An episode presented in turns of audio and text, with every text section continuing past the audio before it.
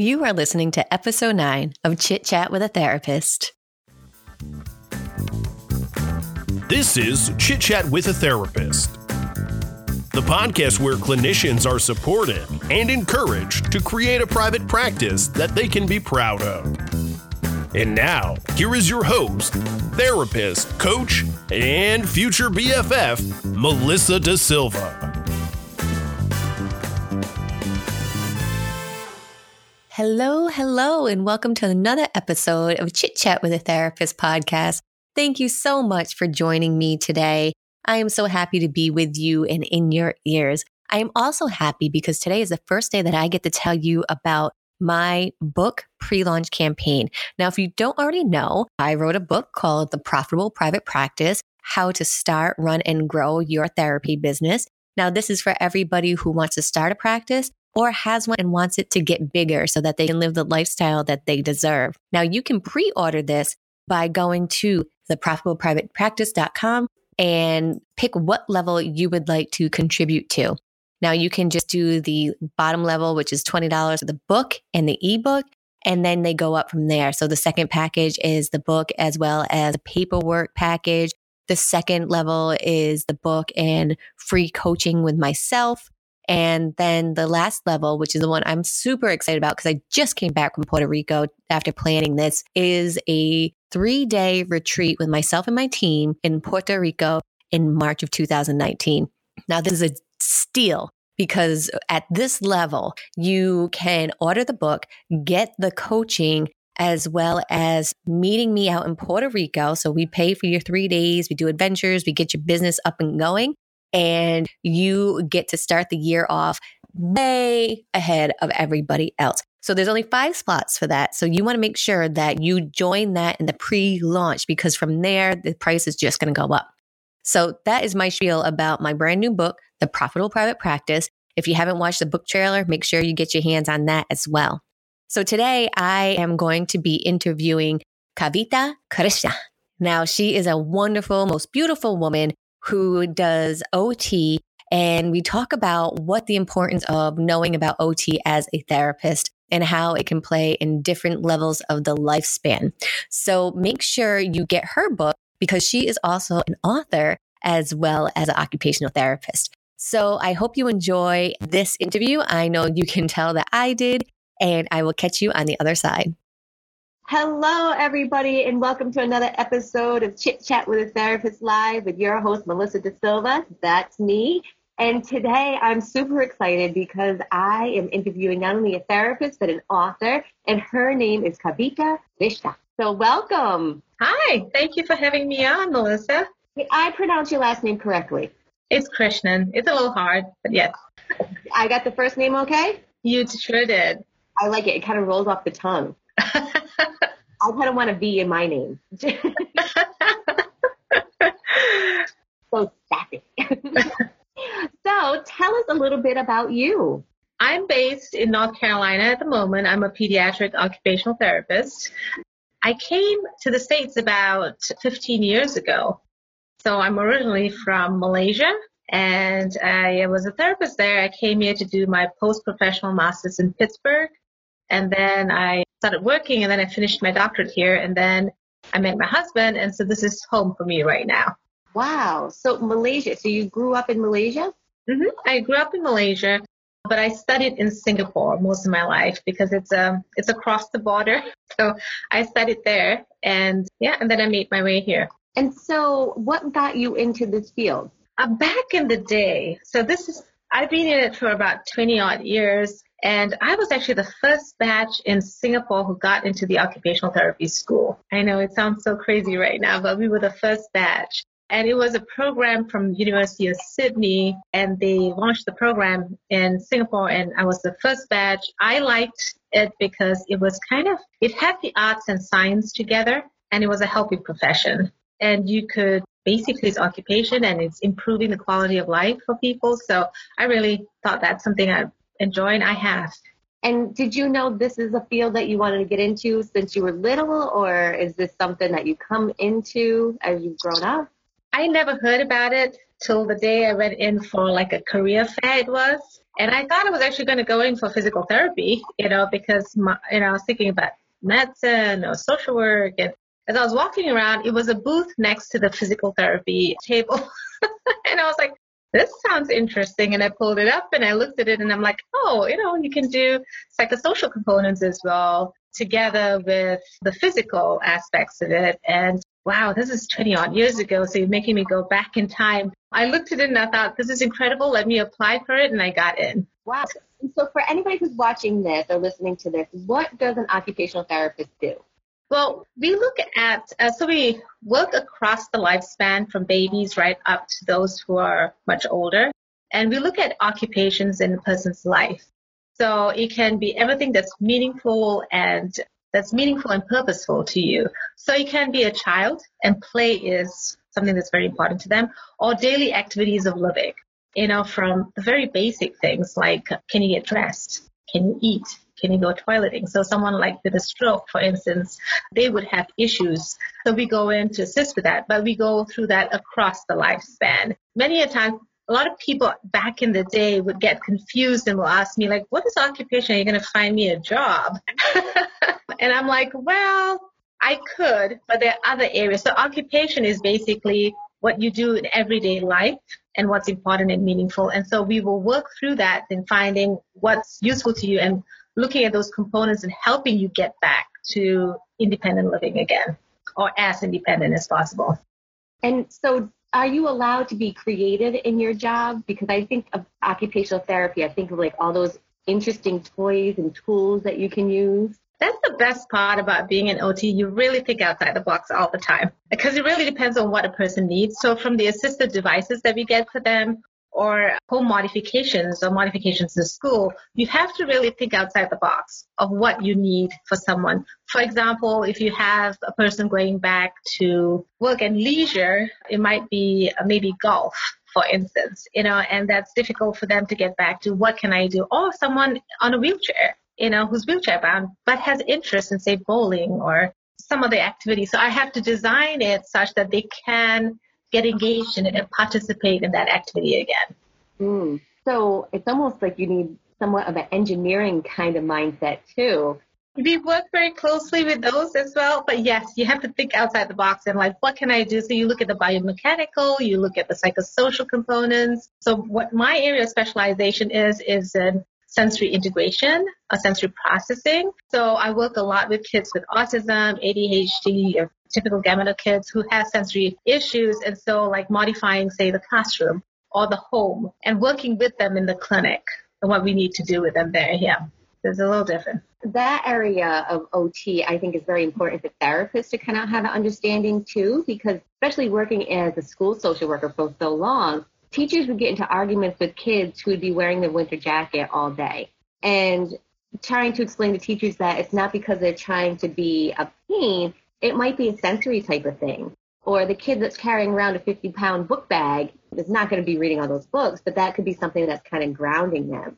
So being able to know that stuff and being able to use it as a therapist too is, I think, very, very important. Right. Many a time, and that's what got me writing this book as well. So it's part of my doctoral work, but it was really geared to its parents as well. Because a lot of times, not just therapists, but also parents, when they get, you know, when their child gets first diagnosed, it's not something that's very common. I think it's getting more common now hearing the word sensory processing disorder or sensory integration dysfunction, but previously they didn't know what it was. And making them understand that this might be an underlying sensory processing issue that can manifest behaviorally. Mm. So many times these kids are getting reprimanded for, you know, maybe misbehaving or looking odd. But you're like, no, it's really a survival trait for them because, you know, they might be tactile sensitive.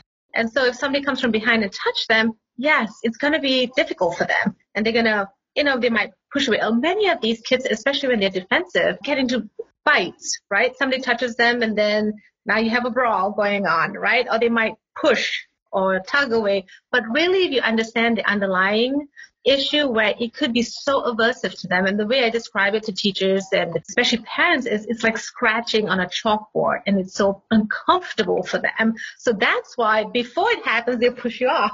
Um, these are also the kids that you don't, you know, you see in the playground that might be sitting in a corner. When everybody else is off, they will play. Parents also say, you know, they, they're playing on their own. They won't really play for very long. I said, but if you think about kids, what do they do? They don't give you your personal space. They bump. They, you know, it's just accidental. They bump into each other. So that makes it difficult for them. And so that's why they kind of pull away or they look like they're alone, but they're still looking at the other kids. And one child in particular I have in mind was a child who was sent to a psychologist for a while and it, was a psychologist who sent him over to me. This child went into anxiety and we say thought, and that's true because the limbic system fires off. You know, because if you are uncomfortable with something and imagine going back to confronting it, most of us will get anxious too. and that's a similar trait for them. And so this child, with the mom was saying, when he came into the clinic, he took off his shoes and I noticed he pulled his feet up. He will not touch the carpet floor you know, that's one of those quick signs. And then the mom said, you know, he, he will look at his sister and brother playing outside the window, but he won't go out. And I said, just a couple of things I asked the kid. And I said, I think this poor kiddo is actually having tactile issues and it's so uncomfortable. And she said, yep, he's got like a limited number of foods that he will eat, limited number of, you know, kind of clothing that he'll wear. And I said, yeah, because when the tags touch him, it's constantly aversive for him. And so he's getting distracted or he's uncomfortable. So that's why he's pulling and he's scratching. And that's just one of the sensory systems. And so usually I'll give them like a whole gamut of an assessment called the sensory profile, which I really like because it's standardized assessment. So it's a great platform to start from. But then as they start filling it up, I'll say like, yeah, you know, this child has maybe auditory issues and that's why they always look distracted or they can't pay attention because some parents will go like, yep, I think he has selective listening. And I'm like, well, you know, I know it's a developmental stage, but really with him, it's not. He can't hear it. It's just being in a carnival when the TV is going on, the other kids are also making noise, and you have all the visual distractions as well that's going on for him. Uh, he can't really hear. So he can't, you know, discriminate between the foreground and the background for this child. And so and I also tell them it's usually like layers that you're working on. So it might be like tactile that's most predominant right now. As we start working that, we'll see, okay, this is the ca- child who's covering his ear when a, when a, maybe a bike goes by. I had one child where the honking, you know, uh, and they're walking across the street, mom is terrified because that will just make the child just dart. Yeah, because it's so aversive. And again, if you think about the sympathetic system of the flight and fright, they want to survive. So they're like running away from what's aversive to them. See, I can keep going on with stories, but. it reminds me of a story where I used to work in the high school and we used to have this one student who would miss a few days in a row every month or so. And come to find out it was because of the haircut. And it wasn't even just like the hair style. It was this feeling of like a piece of their body being cut off and then having to wear like a hood for the longest time until the hair would grow out. But mom would fight. I mean, they would get into like these violent fights because of this hair cutting situation. And until I just said like, let him grow that hair out, things were much better after that. But yeah, even things like down to haircut, that mm-hmm. sensory issue. Yeah. And that's one one of the areas that I put I've listed in the book as well. Like what are your strategies before you go in? Because if you talk to these kids, just having the razor and the snipping, mm-hmm. it, that's so aversive and it's so close to them. And then the shaving, it's like it's very uncomfortable. And you know when your hair drops on your skin, that just makes them go wild. Like it's so uncomfortable for them. And when you talk about putting the cap on, it totally makes sense because it's modulation. It's like compression. On the head. So the child's getting like a compression now on the head. So he's feeling more modulated. It's like bumping your hand on something and then you're rubbing and then you feel better. That's kind of what the child is doing. But yeah, hair cutting, nail cutting, showering in the morning.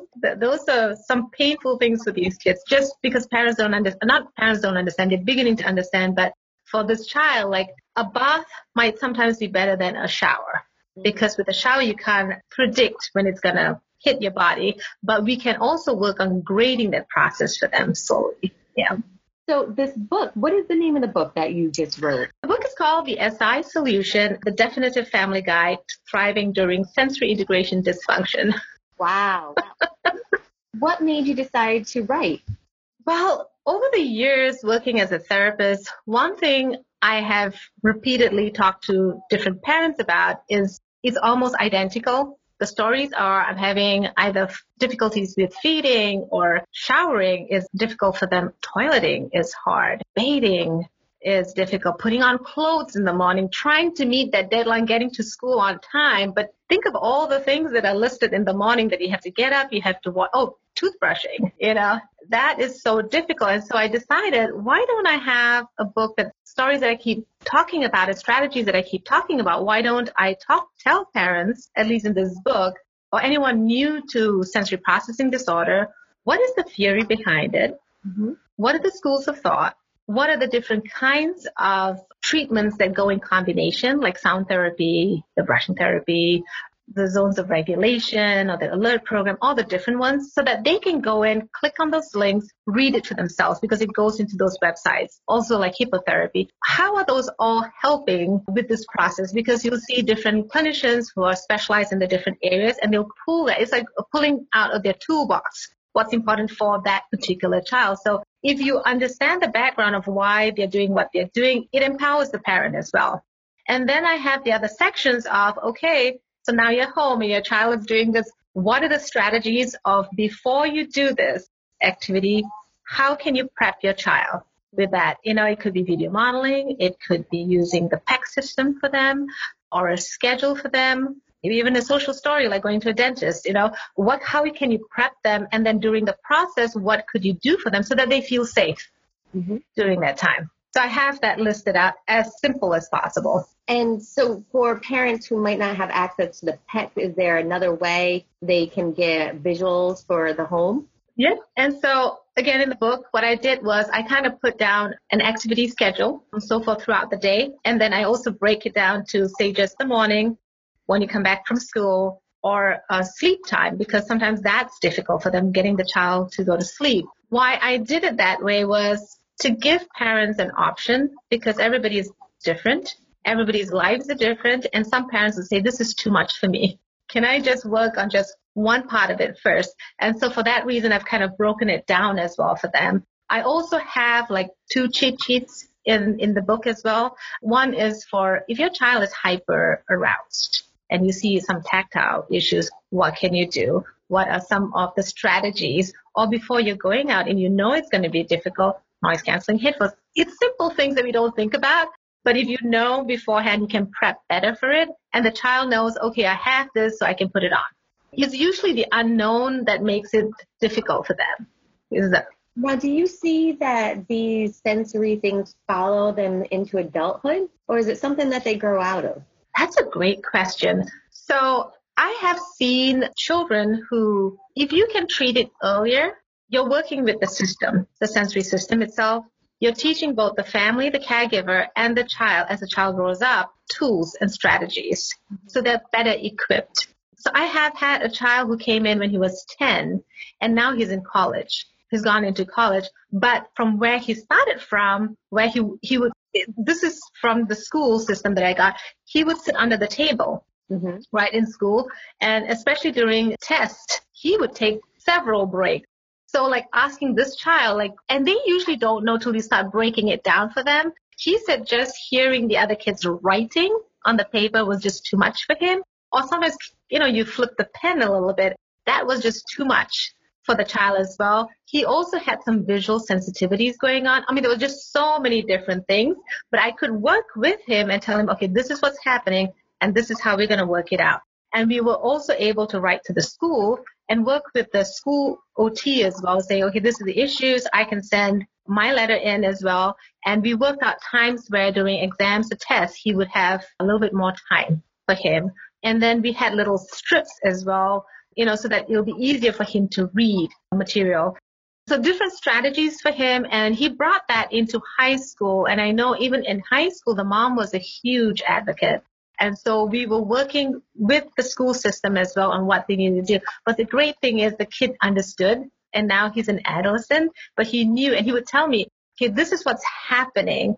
And he used to play baseball as well. And he would say, he was a strong, steady kid, and he was training really well. And one day he came back and he said, I'm not sure what's happening. Mom said, I don't know what's happening. This league is going on and he's not hitting the ball. He's missing it. So we were doing we were working all on the sensory motor aspects. And I said, I, I must be missing something. And finally we discovered that this boy has got a very high pain tolerance and he had an ingrown toenail and either mom or him said, you know, do you want to take a look at, this is like 15 minutes into the session. She pulled off the sock and I looked at it and I'm like, could you just go down to the ER like right now?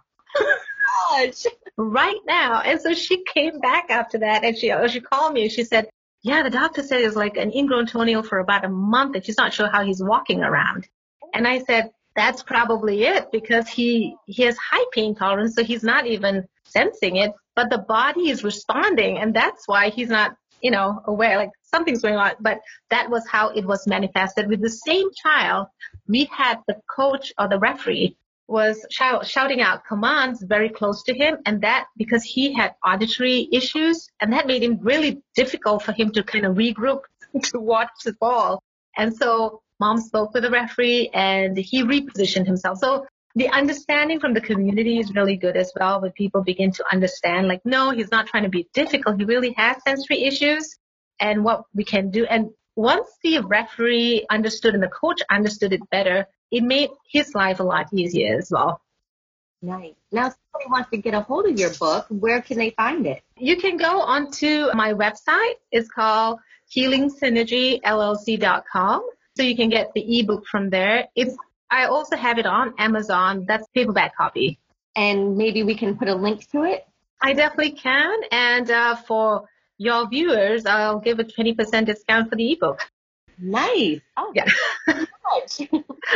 the more people who have the tools, it's you know, it's better. We can we can reach out to more families. Yeah, absolutely. I think that all therapists and all parents should be able to like take a look at this book because even if your kid may not be diagnosed with anything, there might be something in there that can help them. You know, even just maybe with a, a nighttime routine or a dressing routine. So I think it's going to be a great tool for everybody to get their hands on.